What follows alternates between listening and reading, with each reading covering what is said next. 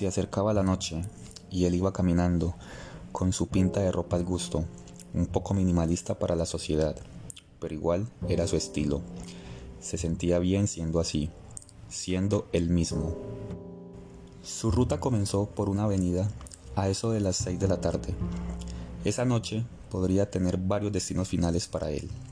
Realmente solo le interesaba uno, pero de ese vamos a hablar más adelante. Mientras iba caminando, un sinfín de preguntas pasaban por su mente. Parecía como si estuviera ido, como si no perteneciera a este mundo.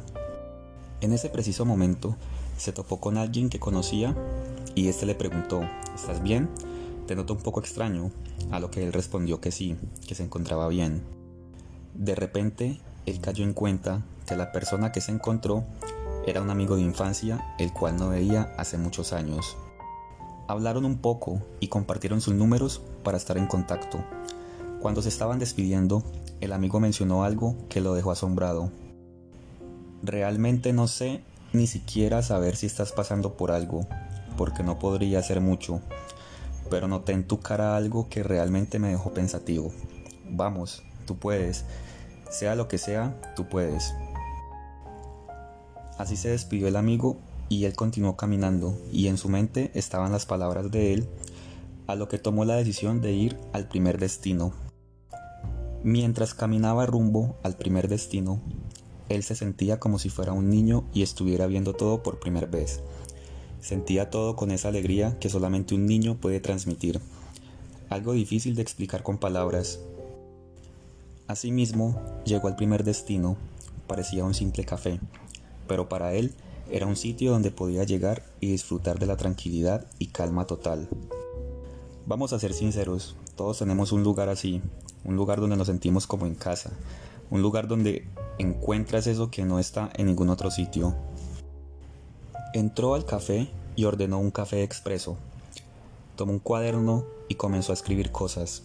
Solo escribía lo que se iba imaginando, como si tratara de armar un cuento, pero no tenía mucho sentido. Solo se podía notar felicidad de él estando en ese lugar. Al final se terminó tomando un expreso y luego un café. Se levantó de la silla a eso de las 7 y 45 de la noche, rumbo al destino número 2. Tomó un taxi y le dijo al conductor que lo llevara al bar de música clásica que quedaba cerca al aeropuerto internacional. En el camino el conductor le preguntó si quería escuchar alguna canción en especial para el trayecto. Él respondió que no tenía problema alguno, que escogiera él. Él me estaba prestando el servicio, así que sería bueno que lo sorprendiera. El conductor sonrió y puso un poco de blues. Por fin él había llegado al destino número 2, el bar de música clásica, donde él siempre iba solo a disfrutar de las óperas y presentaciones semanales.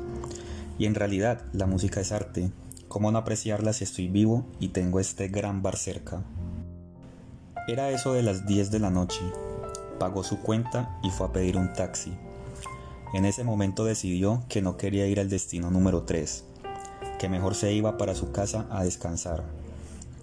A las dos semanas, él iba caminando cerca del río y se encontró con el amigo que había visto hace una semana.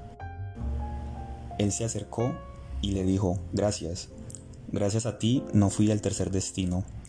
Descubrí que puedo ser grande y jamás debo de perder la esperanza.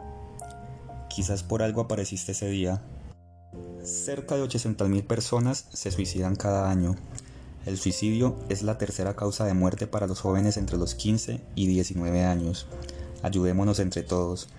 Este capítulo es dedicado a todos esos guerreros luchando internamente contra algo. Vamos, no desistan nunca. Y recuerde que me pueden seguir en redes como arroba Tamayo del Valle. Hasta una próxima ocasión.